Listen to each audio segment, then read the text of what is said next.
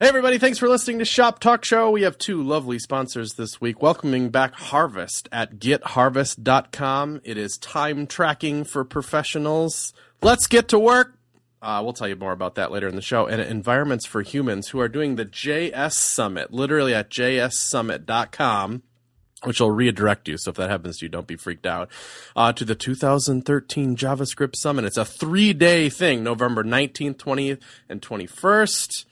Um, use coupon code SHOPTALK for a $100 discount, which is pretty sweet. And there's tons of people. We'll tell you more about that later in the show. But for now, let's kick things off.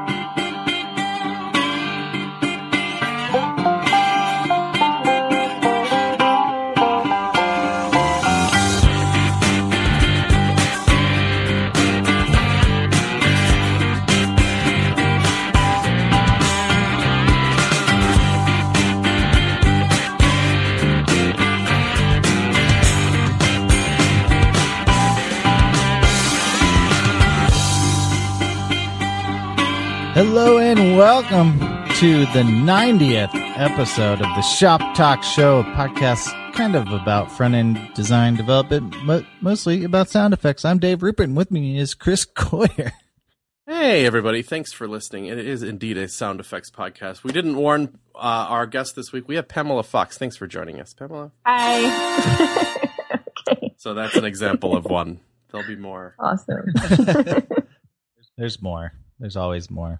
We just were talking a little bit before the show. You guys should tune in early for these things because you get the pre-show awesomeness. Uh, Pamela works for Khan Academy. Is that right?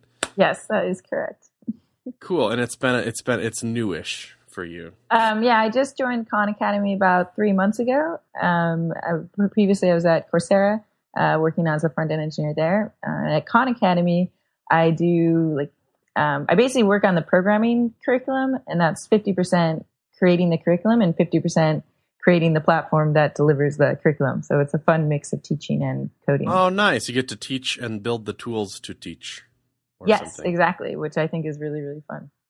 And you and and I didn't know about Coursera, but the, so Khan Academy. I mean, they're are they competitors, kind of, or not really, or because Khan Academy is free, right? Isn't that mm-hmm. kind of one of the big things about it? Um, yeah, Khan Academy is free. Will always be free. Coursera is actually currently free um, for most of it as well.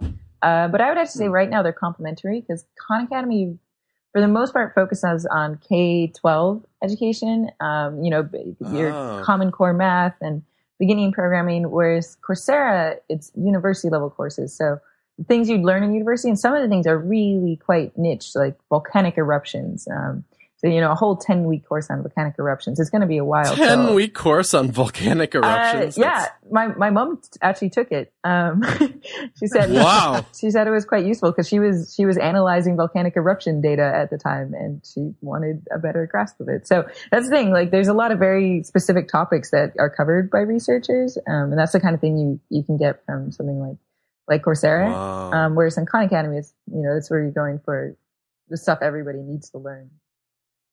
But even if you're not K through 12, if you just have never programmed before mm-hmm. and you're 32, you might get something out of it, yeah, right? Yeah, no. So we definitely, uh, you know, I, I, don't have our actual demographic data yet. So we definitely have people that come in are, are lifelong learners. Um, we have people that come in like parents and kids at a time. Maybe they're homeschooling or they just decided to learn programming together. And I think that's really cute. And then we have people that like see the Khan Academy shows on CNN and then they're like 75 years old and they're like, this is cool. I'm learning a program at 75. I was like, yeah, that is, that is really cool. Nice. Do you, I mean, there's ads that people could see. That's how they might arrive at Khan Academy is because of TV ads. Um, there's that. There's, there was also a magazine in Costco and, you know, a lot of people like Costco. Wow. Yeah. so uh, does it, did it come from some, you know, some ben- benefactors? Did people donate to it? How does it be a business? Uh, Khan Academy is a non for profit, so it's got a lot of great donators that believe in the mission and that you know keep us going. Oh, that's so cool. Yeah.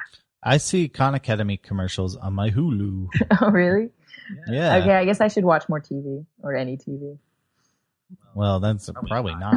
that's why you're like smart and you work at Khan Academy. it's probably due to your lack of TV. So it's pretty neat. I'm just learning. I, I, didn't even realize it was free. I gotta. It's got I gotta get on board. It's got a super cool story too, right? Like Khan, Khan, the like founder. He like Yeah. was making like videos for his cousins or Mhm, something mhm. like that, and then he was like teaching them like calc. Oh, I vaguely have remember yes, that. yes, and then then he just he started putting them on YouTube because that was pretty much the place where you put stuff, and that's actually why the videos are so short because YouTube back then had that ten minute upload limit. and- Really? yeah, and that's that's actually, as it turns out, that is the perfect limit for teaching because according to uh, all this research, the ten minute point is basically the point at which everybody gets bored. Um, you know, you just can't help it. That's just the brain is like, all right, it's been ten minutes, I'm done now. Um, so it's actually really convenient uh, to, and I try and get them actually in shorter for the programming lessons. Uh, luckily, there was a bug in Chrome where because we use getUserMedia to record them, and uh, then we like use this web worker to turn them into waves and blah blah blah. So there's a bug in Chrome where after five minutes and thirty seconds, it would just completely bug out and not be able to save the wave. And I was like, well, that's perfect because it's forcing me to do shorter lessons, which everybody's going to appreciate. So okay, Yay, Chrome. bugs. yeah, yeah. So That's what I call like uh, bug driven business decisions, which is my new a book apart title. nice. I like that. But it, but it is true. I mean, if we really wanted people to actually listen to Shop Talk Show, we would probably cut it in half. Fortunately, we're we're an hour long thing because we like talking to people. So Well- that's just the case. I was digging around our stats, Chris. We're coming up. Well, we're at 90 episodes, and we're coming up, I think, on like a million listens total overall. Oh, come on, How, is there is there got to be a sound effect for that? uh, let's see. Hold on. Let's see. Um, bandwidth. Bill says. Oh. no, it's quite Excellent! and Dang. and interesting fact. Uh, my monitor just crapped out on me. Like, You can't see- I'm you're having seeing technical black? difficulties. So if I mess up the show, I apologize. But I got this. Just don't stop recording, Dave. No, Just no, it going. happened like one minute in into the show, and so Oh, I'm so dealing with this. We'll figure it out. Bear with us, listener. So other than work, Pamela, you you have you know there you have a bunch of open source stuff on GitHub, and you have a website where you blog. It looks like you were in Guatemala recently. Huh? Um, yeah, yeah. Guatemala was really cool to to actually. They're trying to. It's interesting in Guatemala. Um, they're they're they're trying to learn from the valley. So some of the like the top Guatemalan developers will go. They'll go to Google I/O each year. They'll go to JSConf, um, and then they'll kind of look at the whole ecosystem that we have here. And they'll see what's hot and what people are, are, you know, what sort of things people are doing. And then they come back to Guatemala and see how can they bring that you know what they've learned about the you know the Silicon Valley um, ecosystem to Guatemala. Um, so right now they're doing a lot of hardware hacking. You know that's very big now, and they're also trying to encourage more mobile and startups and all that stuff. Nice. So I mean, how did you end up there? Was there a conference that you went down for? Did you just have a hankering to go there? um, yeah, they, they they have a conference at the Galileo uh, Technical University, which is like their, one of their big engineering universities, and they just invited me to come down and give some talks on. Uh, we did a workshop on Backbone, a talk on social learning, and a talk on um, engineering culture. Wow. They're like, will you come down and give three talks? That's pretty much what happens when you go to foreign countries because they're like, "Wow, you're in the country. We're gonna make Yeah. sure that we hear have you say everything you could possibly say to us." Like, "Okay." it costs a fortune to get you here. so- Yeah, yeah. Well, I, I recommend going to Guatemala because it turns out Guatemala is just underneath Mexico. Um, so it's actually not that far. At least for me, I'm in California. Um, Mhm. so I'm I'm happy to go. You know, anywhere from Mexico down to the tip of South America. It's actually not that far. It's actually closer than New York City. So Oh, Oh, interesting. Guatemala is a popular destination for Texans. I can say that because it's like it's simple. It's like two hour flight or something. Mm. Or something. yeah, that's true. I did fly from Texas. That's a good point. Bad, not too bad. All right, we're gonna get into the meat and potatoes of Shop Talk Show very soon here because we can. Uh, we have a bunch of questions queued up, of course, but we have a, couple of links I thought I'd mention. Uh, Brad Touesnard, who is um, the creator of WPDB Migrate, which we've mentioned a bunch of times, just because we it's a very common question we get on Shop Talk is how do you keep like a local database in a in a room in, in your your deployed WordPress sites like in sync content wise, and it's a really good plugin for doing that. Uh, not an official sponsor this week, but he's putting on a conference too called Big Snow Tiny Conf. So the the website is actually a Google Doc because I think it's a little bootstrapped, which is at bit.ly bit.ly slash big snow tiny conf. I told him I'd mention it because they've been a good sponsor of the show and he's a nice guy. So check out that if you want to go to a very small conference but do a mostly skiing and snowboarding and stuff, which sounds awesome to me. And I plan to learn how to do that this year because that sounds fun. Uh, and I was I wanted to share uh, an inspirational deck that's been making the rounds. Uh, Automating workflow by Addy Osmani. Um, it's he just put it on speaker deck this week, I think. But uh, it, it's a it's just a I don't know how you should be doing your job kind of deck, and it's it's really good. But man, it's I, I think you said it, Chris, on Twitter. It's like overwhelming, like all the things we can get into if we. Choose. I wonder where he. I mean, was this an all-day workshop or oh, it said keynote from FOWA 2013. Oh, that's pretty cool. It's literally 236 slides, and every slide, you know, there isn't a slide, one slide that's like, and this is an ID selector. It's all about tooling, and holy cow, is tooling a big topic? You know, just from. I, I don't even want to start listing them off because I wouldn't do it justice. But it's like you should click through the deck. It's like it's almost like exciting and wow, look at all this cool stuff, and also like head sinking, like oh my god, I don't, I don't know half of these things. You know, makes you sad and happy. Are you on the uh, Yo Grunt Bower tip, Pamela? Uh, so at Khan Academy, I mean, the thing is that it, you know, we at Khan Academy, it's they started coming up with their package system before there was all these package systems. So we have we have our own package system, which has some benefits, but I think that a lot of people want to move over to, you know, one of the like require JS, um, to do that instead. Um, but the thing is, I guess one of the big things that we do is internationalization. And that's something we've worked into our workflow. Um, and, uh, and it's, it's hard, um, because you have to internationalize things everywhere. So things in, you know, strings in your JavaScript, uh, strings in your HTML, strings in your handlebar templates. Um, and that's something that is currently working with our tool chain. And, uh, you know, any, anytime we switch tools, that's a, that's a big thing that has to be taken into account. And then of course, like testing and stuff like that. So it's a big thing to switch tools, but I think it probably is something that will happen as well. Yeah.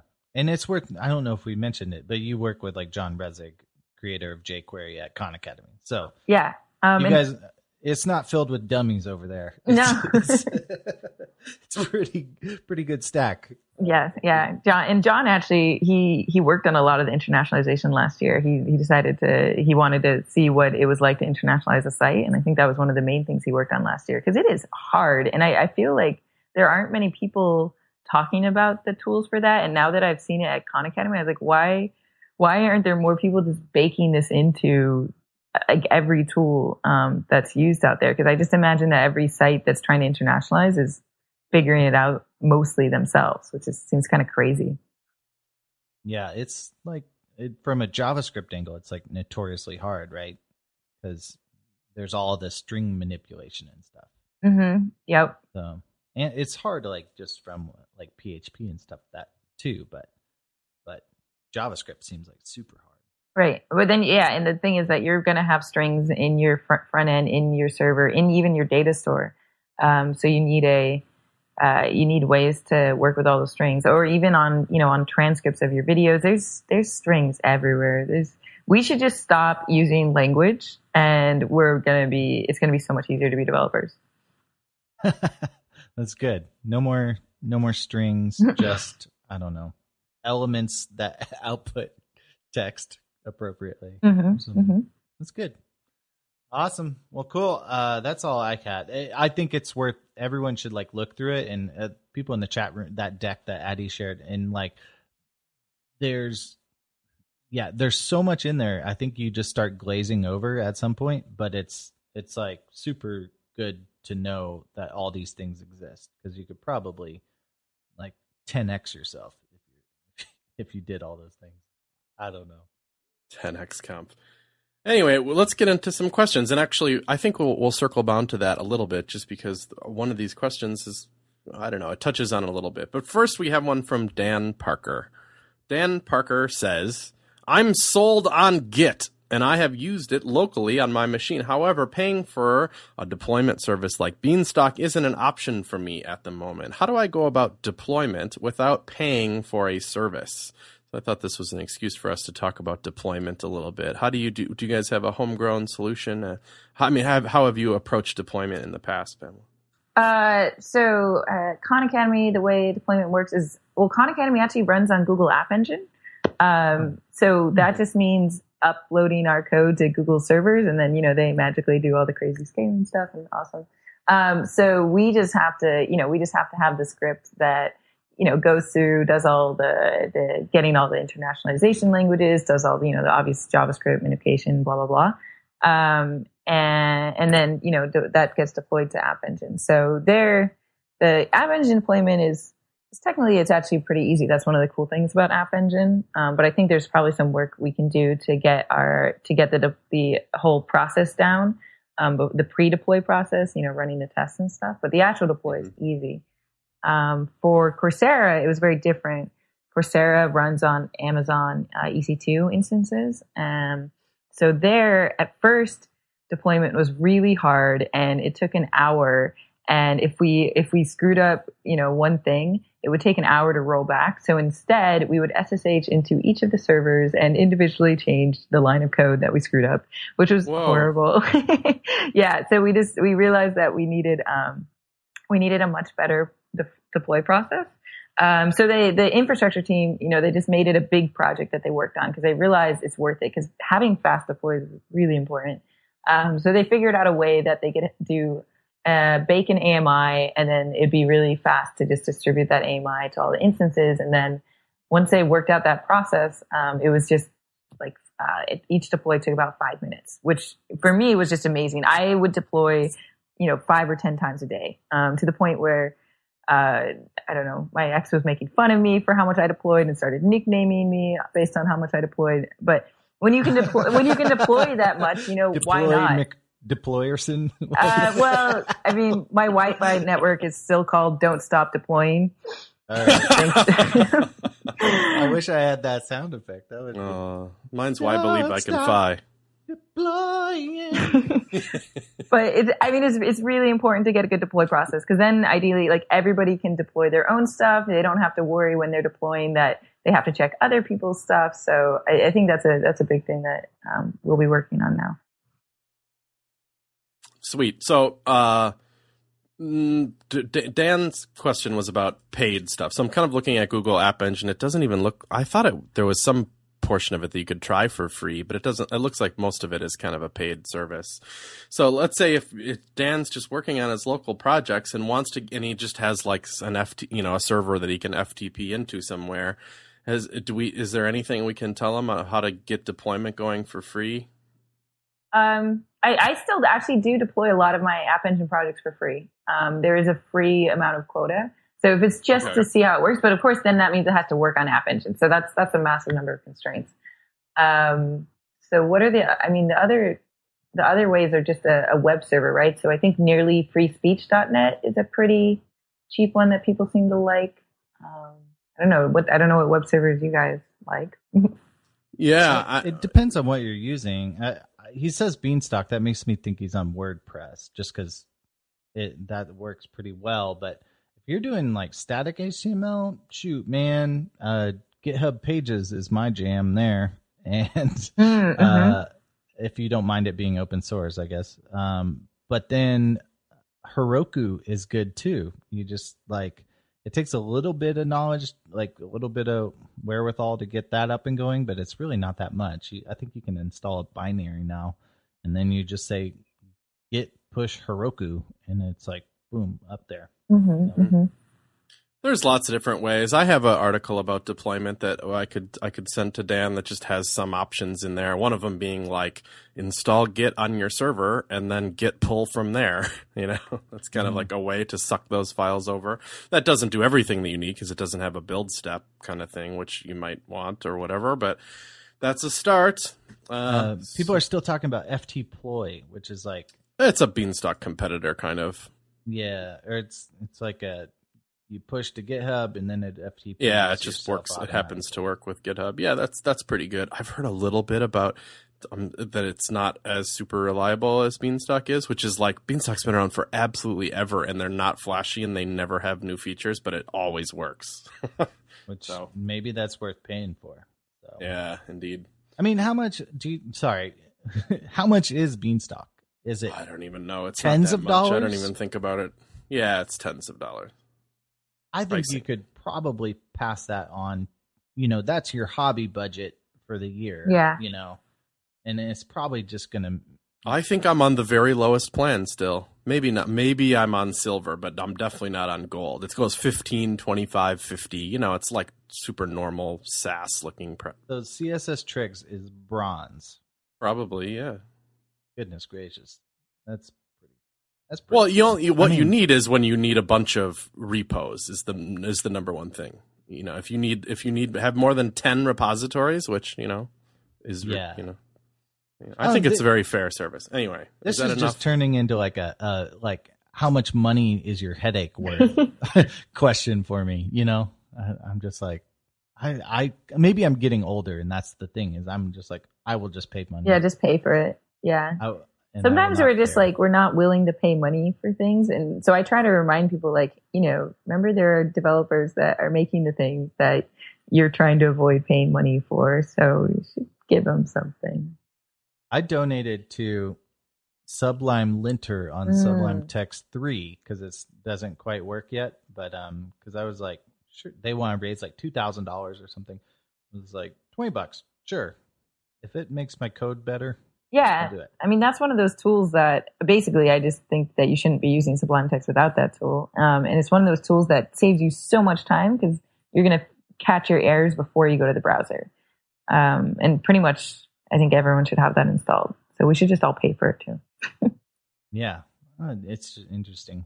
There should always be a paid version or something. Anyhow, From the chat room, git-ftp, Dandelion, rsync, SaltStack. There's so many choices. So yeah, let's move on. We have an we have one from you do it, Dave. Ignacio Chavez writes in, "What is your preferred UI and backend workflow, if at all, when developing web apps for clients? Do you use pre-made libraries or do you develop your own UI and backend, etc.?" I put this in here because I thought what we could do is just go around in a circle and be like, let's say you have like some little, let's say you have all the time in the world and you have a little web app that you want to build. What would be like, just what are your, like, your, what's your favorite stack look like today? You know, are you like way into Python right now or I don't know. I just thought that might be fun. What's your favorite language, Pamela? Your, f- your, f- Uh, I mean, yeah, I tend to use Python in the back end and JavaScript on the front end. I I would, you know what, I would be a fan of using JavaScript everywhere if if um, if if I thought that that was something that I could reasonably run. I honestly I don't have any uh, experience running Node.js servers, and that seems to be the main way to have JavaScript on the back end. But from a cognitive perspective, I would be happy to just use one language so that I'm not constantly switching my brain between the two. But Python is, you know, it's a pretty um, easy language to s- switch into. Um, I just get, I guess, I just get confused sometimes, or it's like, ah, like this. It's basically like the difference between Spanish and Portuguese, where you're like, oh, they're so similar, and there's just a few things that are different, um, and your brain just gets caught up on them. But yeah, so I, I, I you can speak just, both of those too? Uh, kind Or, of, or know enough about as them? much as Okay. I can. Dang. uh, so that's what I tend to use myself. Mhm. Um, but that doesn't mean they're the best things. It's just the things that I'm the most familiar with. So for other Do you people, is then use like a Python MVC thing on top of it too? Then for Python, Django. we uh, I tend to use Flask, and that's what we use at Khan Academy too. So Flask is the is the rather lightweight um, uh, framework, the like, kind of you know the mo- most lightweight framework that you can use on top of Python for a web app. uh, is it like Sinatra? Yeah, exactly. Yeah, so it's like Flask, Sinatra versus uh, Rails, Django. That's kind of the the light and the heavy of, of those two. Oh, okay, cool. So so JavaScript front end and Python Flask backend. What is your favorite, Dave? If you just had to like, if you're going to make a little web app for fun, what is like what you like you feel most comfortable in, or your favorite right now, or whatever? Uh, okay, I can go. I have another question for Pamela, but uh, oh, sorry, you can No, do that no. first. well, so Pamela, you're kind of big into the like uh, kind of async front end, right, or the the MVC kind of front ends, right? Mhm, mhm. What's your what's your preferred Mm. MVC there? Uh, so at Coursera, we use Backbone, and um, we we managed to get our Backbone code pretty clean, pretty consistent. I got to rather liking it. Uh, at Khan Academy, we're in the middle of transitioning from Backbone to React, um, but React for the views with Backbone models backing them, um, because I guess uh, some of my colleagues have been experimenting and they just really, really like the data binding of React. Um, and they're just finding it solving a lot of problems for them that they're having with backbone views. So right now I'm kind of avoiding writing any new front code like that because uh, I need to, I need to learn. Um, I need to learn a new thing and, you know, scary learning a new thing. So I'm going to do it. I'm going to do it soon. Just haven't yet. Cool. Uh, okay, I can go.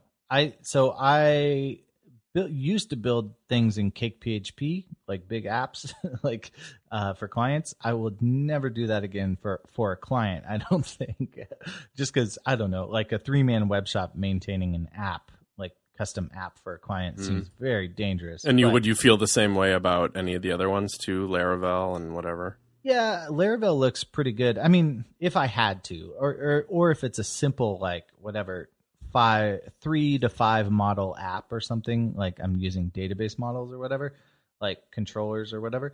Mm-hmm. It's just that, yeah, maybe I could do that in Laravel. Laravel is kind of the hotness right now. Um, uh, I would also maybe see what I could do in something like Craft CMS.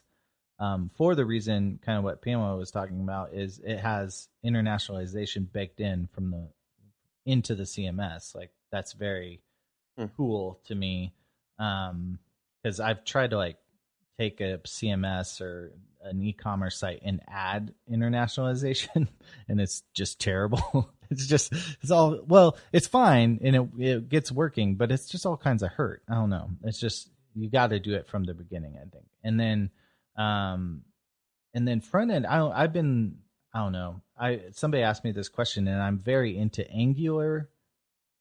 Just seeing what I can do with that. If I was just getting data and and spitting it out, um, but I like Ember because Ember seems to have a pretty good parity with Rails and stuff like that. So, and that's probably Yehuda Katz's fault, but it's um, I don't know. That just seems very interesting to me too because I might I would want to write it in Node, but I'd end up writing it in Rails probably now too. So, Hmm. uh, I'm I don't know. I'm in the same place. I'd like to do JavaScript only just so I could not know another language like PHP or Rails or Ruby, but I don't know.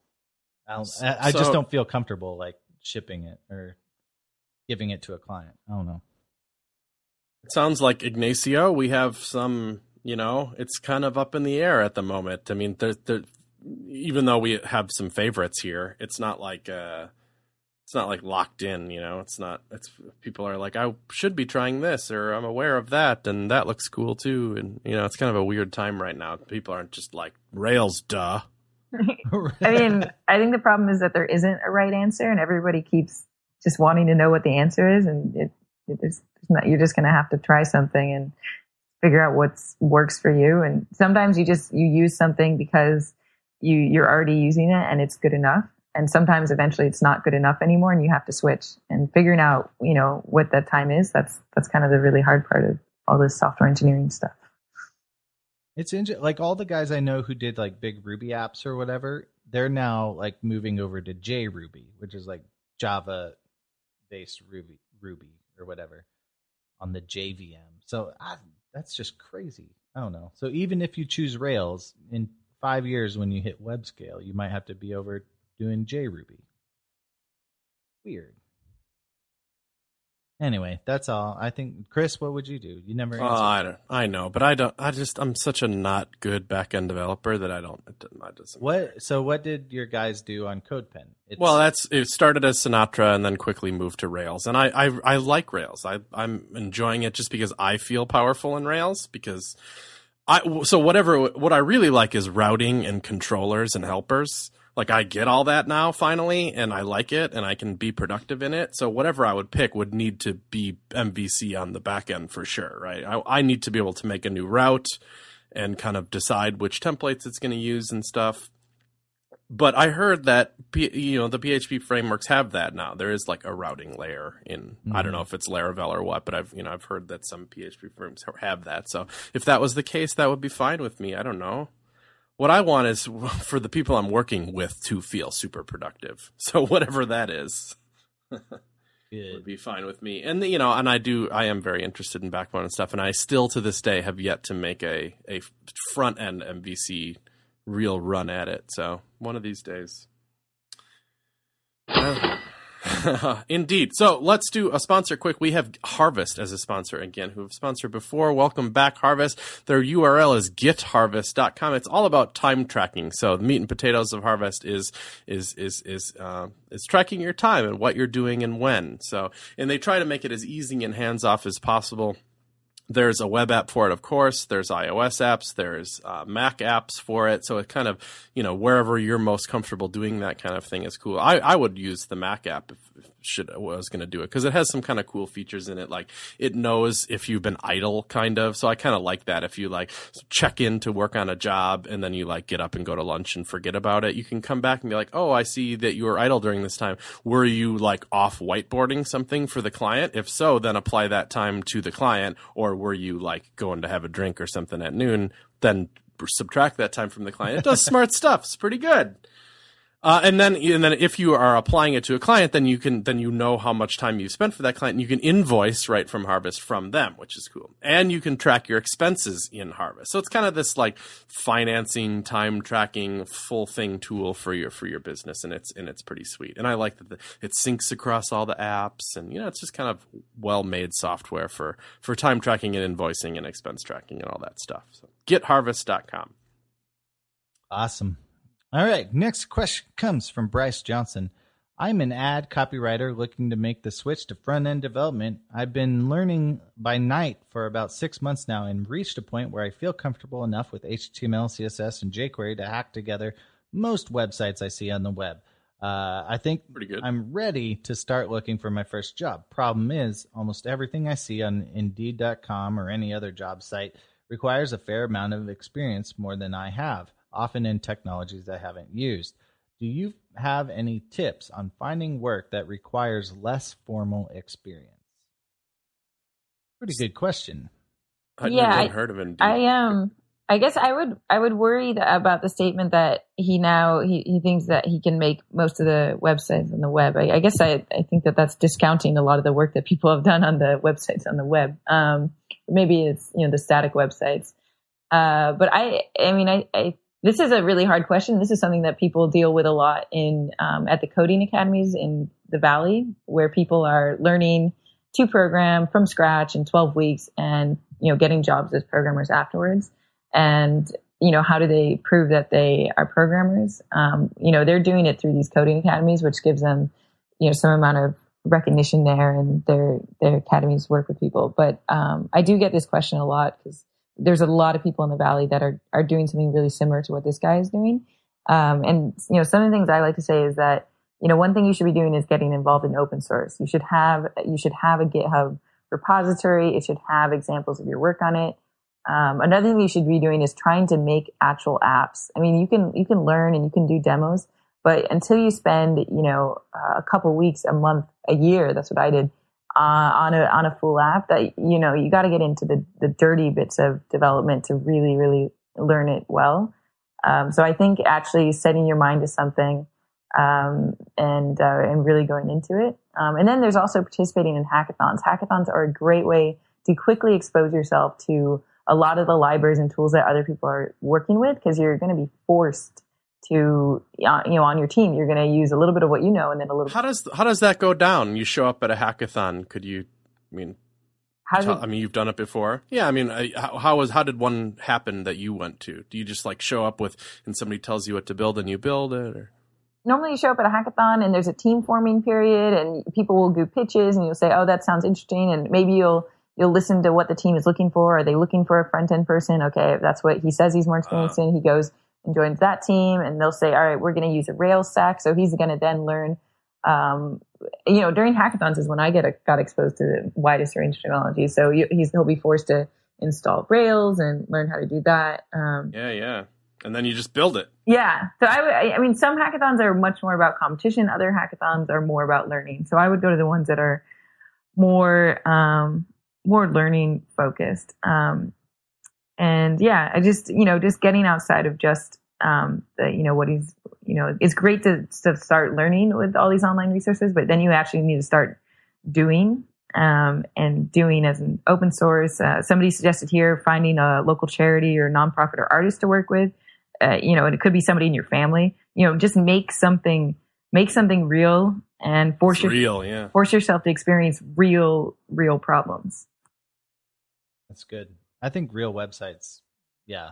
Mm. Like I was thinking, there's like startup weekends, and maybe those are not the ones you're kind of talking about, Pamela. But like, you know, that's like try to start a business in a weekend with two strangers or whatever, like a small team. I mean, that's it's an interesting deal. I mean, and and I feel like a those sites are always terrible because they don't really have a front ender.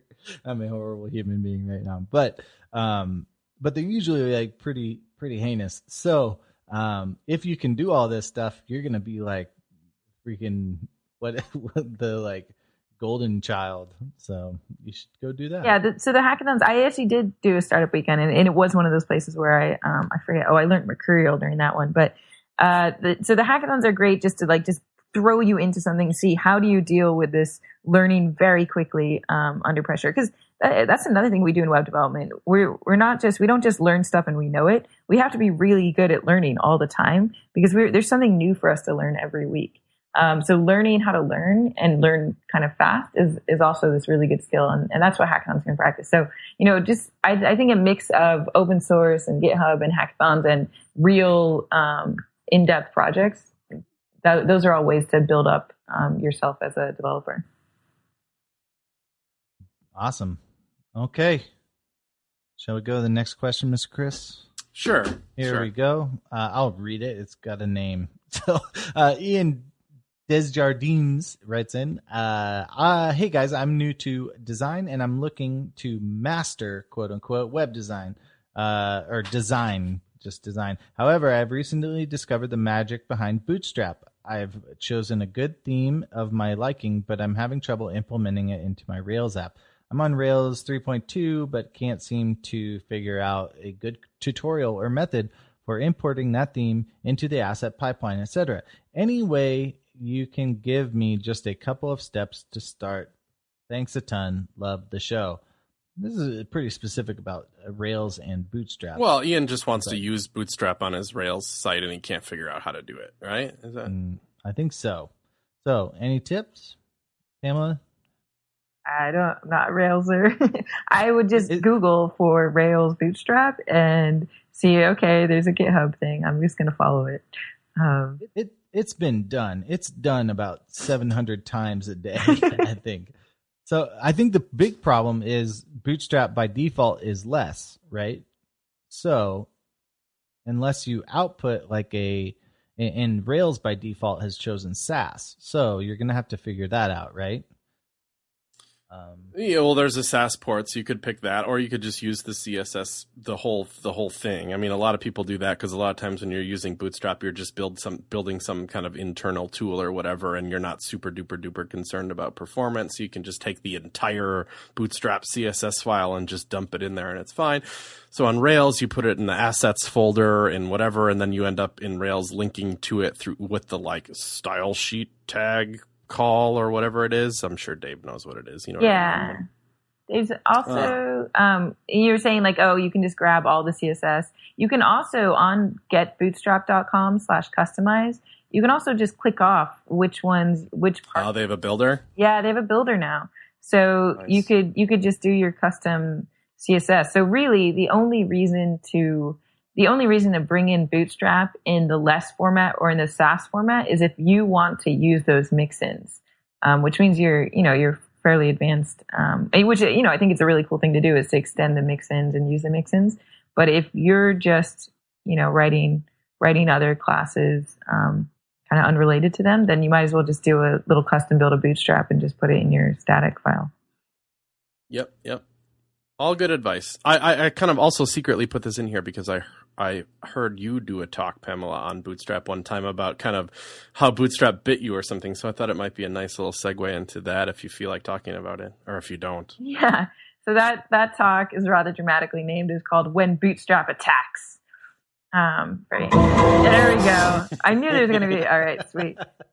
So that was that was about my experience with porting um, the Coursera legacy code base from Bootstrap uh, one to Bootstrap two, and just about how hard it was to do, both because of the way Bootstrap was designed with these like tiny, tiny, tiny class names, um, like label and alert, and and with the fact that the way you know the PHP code base was designed, where the CSS classes were in every possible type of file. They'd be in PHP files, obviously, and then in CSS files. So I would end up grepping across the entire Coursera code base for label, which is really, um, you know, a very ambiguous thing to grep for in a code base. Like, um, so 2,714 results.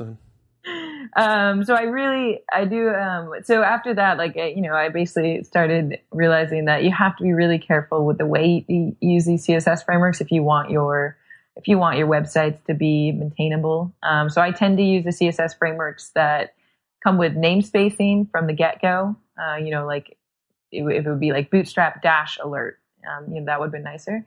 Um, but then I mm-hmm. also started trying to not actually use bootstrap classes themselves in our code base and extend instead I would extend the bootstrap classes into uh, like dot Coursera dash button.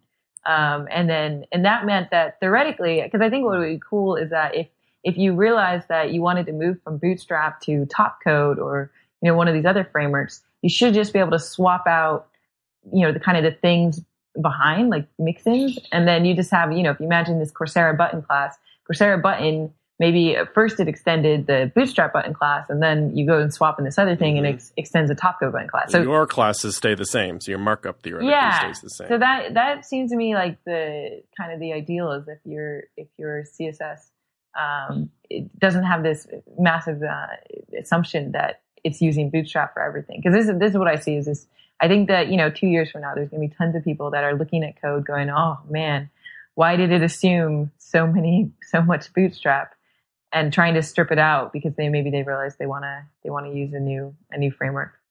Yeah, hopefully these frameworks have some like you know if you think of like the classic example of like a button or something well sure that there's no there's probably no child elements to that. So dot button you can extend the twitter bootstrap from or the Topcoat one and it's fine probably.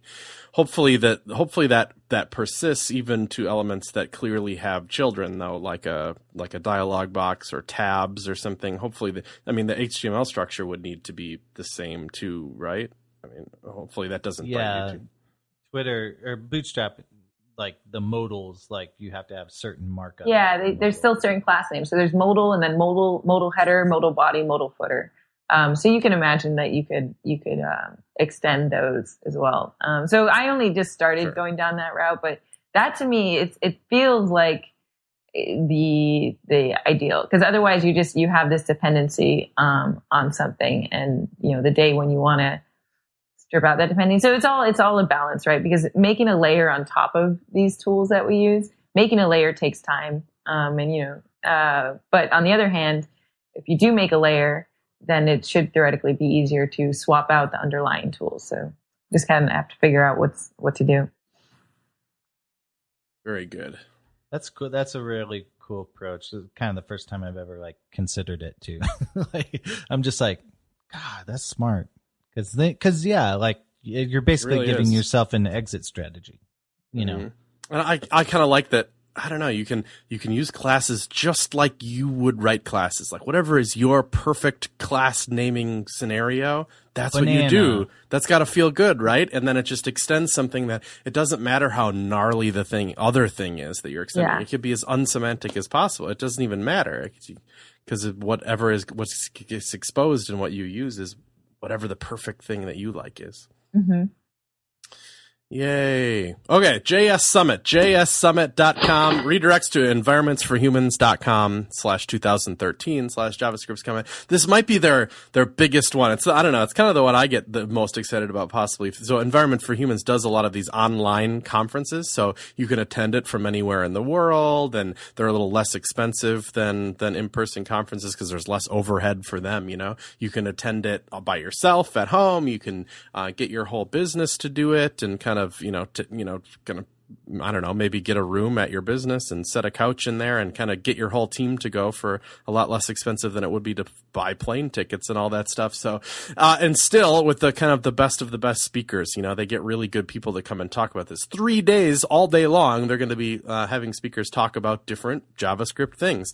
I just looked at the second talk on the first day here is Jen Kramer talking about Bootstrap versus Foundation. So if you enjoyed our last conversation about Bootstrap and want to hear more on how it relates to JavaScript, probably that's going to be happening at the JavaScript Summit. So use Shop Talk for 20% off any type of ticket you want to buy. So if it's like, I just want to go for day one, I want to go for all of it, I want to go for these other two days, whatever. So, you know, Rebecca Murphey, Ben Alman, Estelle Weyl, Val Head, Scott Gonzalez, a lot of great people here, a lot of people that have been on the show before. So, uh, check it out. It's pretty cool. I'll be hopefully hanging out in the in the chat room for it. I really like their their JavaScript summit. So thanks for Environments for Humans for sponsoring, and we'll see you there November nineteenth, twentieth, twenty first. Awesome. Yep. We got Yeah. one here from Lee Kendall. Lee Kendall. Asks, I'm looking at getting into mobile first, and I'm not sure where to begin. Do I start with a media query for the smallest size, something like min width zero? or do I just start writing CSS without a media query for the smallest size until I get to a point where I'd like another breakpoint and then add it? Uh, I'm not really concerned about IE8 and stuff. So what what's the deal? How to is that is is that the right way to approach it? I don't know. Do you Pam, uh, do you do any mobile firsty responsive design? do we responsibly design? No, we're incre- no. Um, I it's not something that uh, that I personally work on now. I know that our our um, our mobile uh, people think about that, and they're trying to get. I mean, it's it's hard um, to get something like um, of you know Khan Academy looking really good on a tiny screen because the kind of the stuff you're doing and but some of the stuff you're doing on there is like really intensive right? It's like okay i have this graph paper which is showing this chart and i'm going to drag some derivatives Ah. around and then do some calculation. It's a lot of stuff to do on a small screen. But they they, they have done um, they have done various things about you know using media queries to resize it. Um, so i would probably you know i guess i google things too much but i would probably google and i find a book called mobile first and it looks kind of nice. Um, and you know see what people think is the right approach. Um, and the second link you'll find is mobile first, why it's great and why it sucks. So that sounds like a nice balanced article. um, yeah, I think Uh. you you know once again you you see what other people have done and you you uh, you try it out. Um, yeah. I think I, I think I've never started on something that was mobile first. I think I've always started desktop first. So haven't experienced that. Fair. I like the I like the uh, the idea of, of learning before you start. A good answer from someone who's a professional learning advocate. what do you do, Dave? Is that is that the right is is that what you do? Is basically start without a media query at all? Yeah, the absence of a media query is the first media query. I think it's the old. Which would think be the same thing Yoda as minimum that. with zero m. So Yeah, if you literally wrote thing. that, it would be not a media query because you Yeah, can't, that media query can't fail. Yeah, yeah. So like, basically, don't yeah, don't add that media query. Just start adding break. Well, I I like to say add break points when things get weird. So you start with like a uh, just a tube of content basically is what it's gonna look like, and you code, and then you stretch it out, and then when it starts looking weird, drop in another breakpoint and fix what's broken.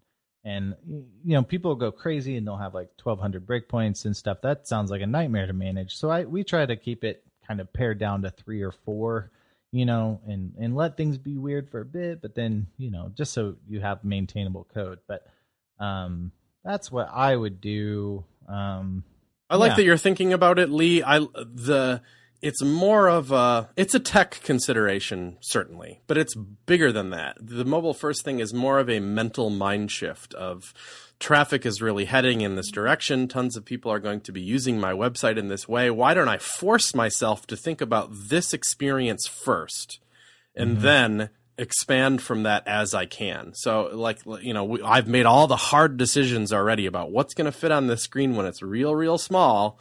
And then as it gets bigger, then you can be like, well, now that I have more room, maybe I can pull in some extra bits that wouldn't have fit otherwise. It's going to be a better experience, but but now that I I've already I've already not included them in the base experience, now I can make smart things for ideas for performance. Like I'm going to pull in this little module that has a little bit of extra content here, or I'm going to pull in the high res version of a chart or something because that wasn't going to fit on the small screen, but I can include it bigger, but only conditionally. So if if the if the browser doesn't cut the mustard, as it were.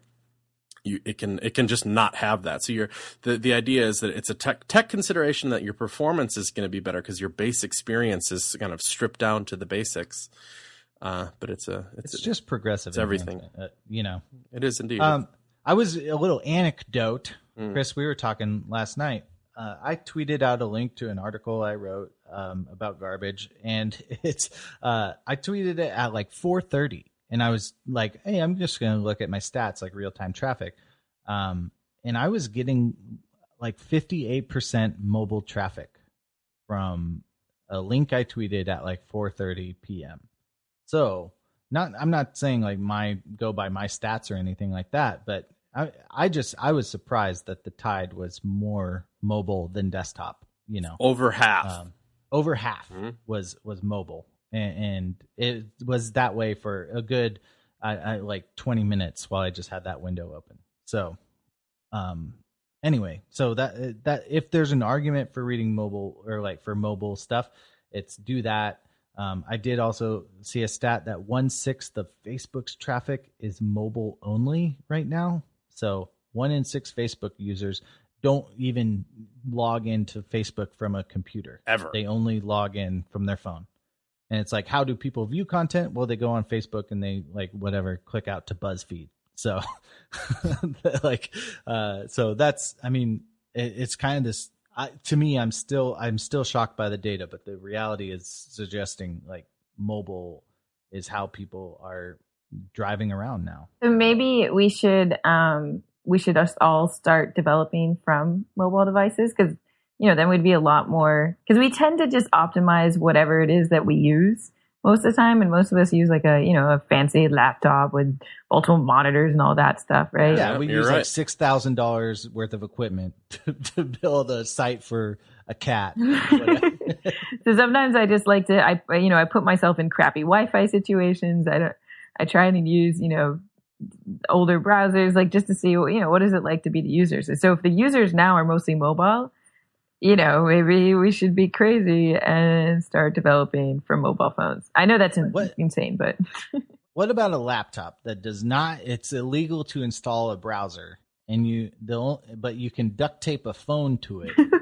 so that's your only. well, at least have open an emulator instead of having instead of having like in a typical Chrome. left right. Yeah, instead of having Chrome open as your as your dev tool, or have Chrome open and, and have it. Well, okay, this is it's tough, but I like the I like the idea of thinking about it. I often have the iOS simulator open, and I know that still has really good um, bandwidth still because it's attached to your computer. But uh, it's you, there's things you can do about that. yeah, you could. So you could you you could have something that auto resizes your Chrome screen. I know our our mobile developer uh, Laura, she is working on a Chrome extension right now that I guess kind of fuzzes your cursor a bit so that it's not as much of a point, and it also disables hover effect. What? Yeah, So it, it sounds really cool. Sick. So stuff to make it seem, you know, you know, seem like you're you're basically using a touch device. So so you combine that with, you know, resizing your screen to be small, with having like Charles proxy or whatever, some sort of thing like, you know, slowing down your bandwidth, and then you know, then we're like, oh wow. So maybe it's just something that your computer just goes into, you know, uh, normal user mode for 10% of the day and you're forced to experience it. I don't know. I like That's- it. I like I it like a lot. I don't like get- the idea of like of like ruining your authoring environment. That Yeah. should still be awesome. You should still like really enjoy writing code in the place that you do that in because otherwise you'll get disenchanted with the work which you don't want. But if the testing environment was was more real worldy, that would be really neat. As long as you still have a really good console, you still have a really good in, ability to inspect, but you know the the screen size was a little more normal. The you know you're emulating the tap world better and that's a really good idea. I like gonna it. Gonna hate me when I say this. It's gonna sound like a paid advertisement, but Windows 8 has Snap Mode, which is basically like a tube of content. It's like a very tall phone that you can like pin to the side of your coding environment. IE10, you mean, right? IE10, yeah, when IE10 on Windows 8. So, and you could maybe Chrome has a version Or too, Windows but basically it's like you can split it. Like it's like a 320 and then the rest of your screen. So then you got to use the and are the dev tools in IE10 okay? I heard they actually are kind of. They're okay, right? actually kind of decent. Yeah. F12 developer tools, you mean? Uh, uh, they're pretty okay, but like, yeah, totally. I mean, I don't, I'm, I'm like starting to feel underdoggy about Windows right now. So, so it's like, man, I really want to like, I don't know.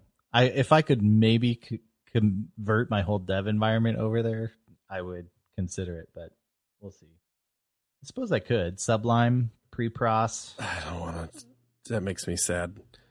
We got one here from Samuel. What's his really cool spelling of it? Samuela Khan. Oh, look at Khan last name. No Ah. relation, I, ass- uh, I assume. Product synergy, man. It's spelled the same too, like the uh, ruler. I am going to be interviewed for a front end dev job. If you were going to hire such a person, what would you ask? What skills should I acquire, and what level of CSS and JavaScript should I have? You know, he's about to go in for a, and I assume with some level of nervousness, probably to go be interviewed for a front end job. Like, what, what, what, what is, what is Samuel going to be asked? Um, well, he should check out. I mean, there's there's the uh, the front end Darcy Clarke's front end interviewing questions wiki, and it has a Mhm. bunch of questions on there that they're just good to ask yourselves and you know see how how comfortable you feel with the answer. Um, and I think some of them I, I actually have asked myself. Um, I tend to you know interviewing for front end. Uh, I tend to see, you know, what they've had experience with. Like, have they have they tried to use MVC frameworks? Do they know about CSS preprocessors? Like, how much how much do they care about tools that will make their code, um, you know, cleaner and, and nicer? Because with front end code, the thing that I worry about is not whether you're going to figure out how to make it work, is whether you're going to write it in a way that's you know maintainable and and nice and modular um, because it's just it's so easy for front end code to go completely spaghetti. Um, so I, I, I look for like you know how would they how would they organize their code? It's like all right, if you have this sort of thing, how would you break it down to different components and what framework would you use? And it's not a right answer. I just want to know that they care about that.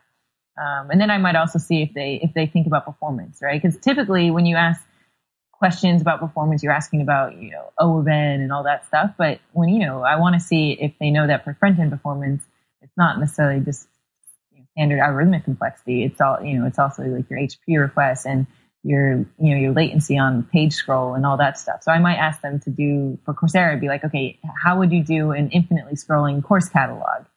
Um, and how would you deal with the performance concerns there? And how would you shoot off API requests and store it and all that stuff? Those are super good things to consider. I love all those. Pamela, I'm going to put you on the spot and ask you a Darcy Clarke front end developer interview question. Are you ready? Hey, and didn't you read my articles that called "Technical Interviews Make Me Cry"? But okay, Okay. really, you're the worst we go. possible person. to Here we this go. question. Uh, what's the difference between a variable that is null, undefined, or undeclared? oh come on, okay, that's a JavaScript question. Um, so you know, null is explicitly setting it to null. They're just they're different. They're different things um, in JavaScript. Um, so if you if you haven't declared a variable, it just doesn't exist. If you haven't defined it, then you've declared it but not given it a value. And if it's null, then you've actually said explicitly that this this variable is null. Um, How how would you go about checking for any of these? I would have failed. I would have got an F minus on this question. For- How would you check? So checking is actually for, kind of tricky for some of them. So because you you can check, you can use the type of operator, but um, because there is some trickiness to checking for like undefined and that stuff, I would usually um, I would actually try, you you know if I'm using underscore, I'm just going to use underscore um, because they have the is undefined and is null. Like I could write it myself, but um, you know sometimes there are weird things about checking this in JavaScript. Um, so I, I'd use that, or I would just, you know, look up and remember because it's something, there's some gotchas. I'm sorry, that's the wrong answer. The right answer is exclamation exclamation variable. it works every time. You can do that, I guess. I'm just kidding. I, uh, I like things to be explicit. Some things are too magic. Uh, awesome. Well, okay. Well, you passed. You get the job, I guess. Uh, No, Go I'm gonna, I'm gonna and- cry now. I'm crying. I'm really it's just emotional. be like a afternoon full of ice cream. yes, I was just looking for an excuse to have an afternoon full of ice cream. So thank you. Now I have it. just a bathtub full of ice cream. All right. Well, cool. Chris, you got anything else? No. no, I think that'll wrap it up. Did up. you want to take the test? I'm gonna hire Chris Coyier. what do you got? Is it? Can you ask a JavaScript one? So I so I get it wrong for sure. Yep. Let's see. Um, oh, jeez, some of these are. Explain hoisting. I don't know.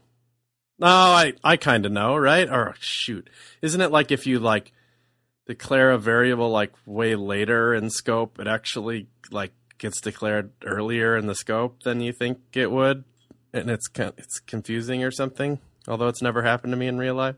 Um, yeah, it's because variables have function scope in JavaScript, and they get they get their declarations get hoisted to the top, which is why one of the one of the recommended practices is that you always declare all of your variables at the very top of your function, which I think is a little extreme. Because they're going to get declared there anyway, so Yeah. you might as well. Yeah, yeah, Yeah.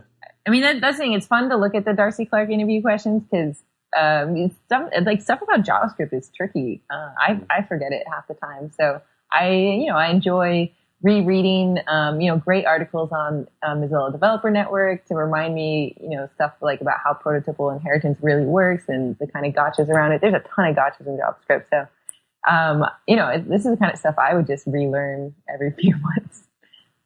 Yeah, I give This myself a D minus. And We should get Darcy on the show and ask him Every every, single one of these.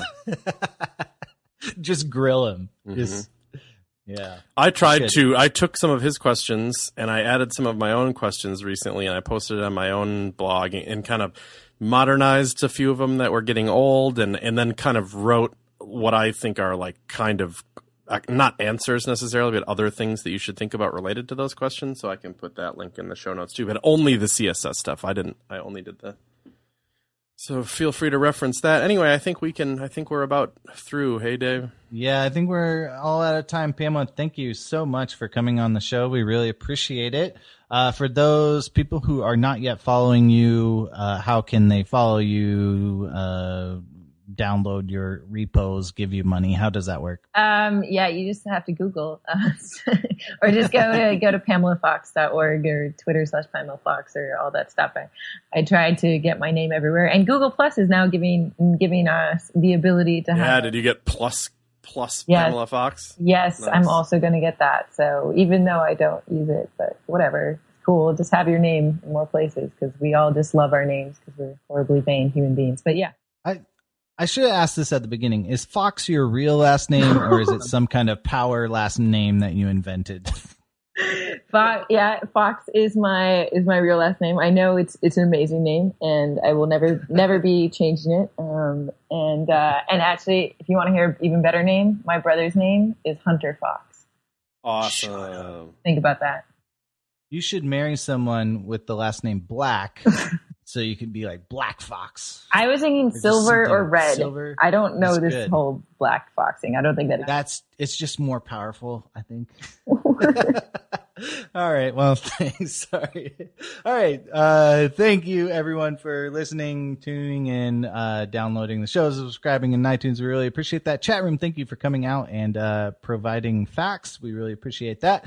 Uh, you can be sure to follow us at Shop Talk Show on Twitter, and we also have a store, shoptalkshow.com slash store. And, uh, yeah, there's, uh, fun stuff that you can put on your person. Um, Chris, you got anything else for us? Uh, shoptalkshow.com.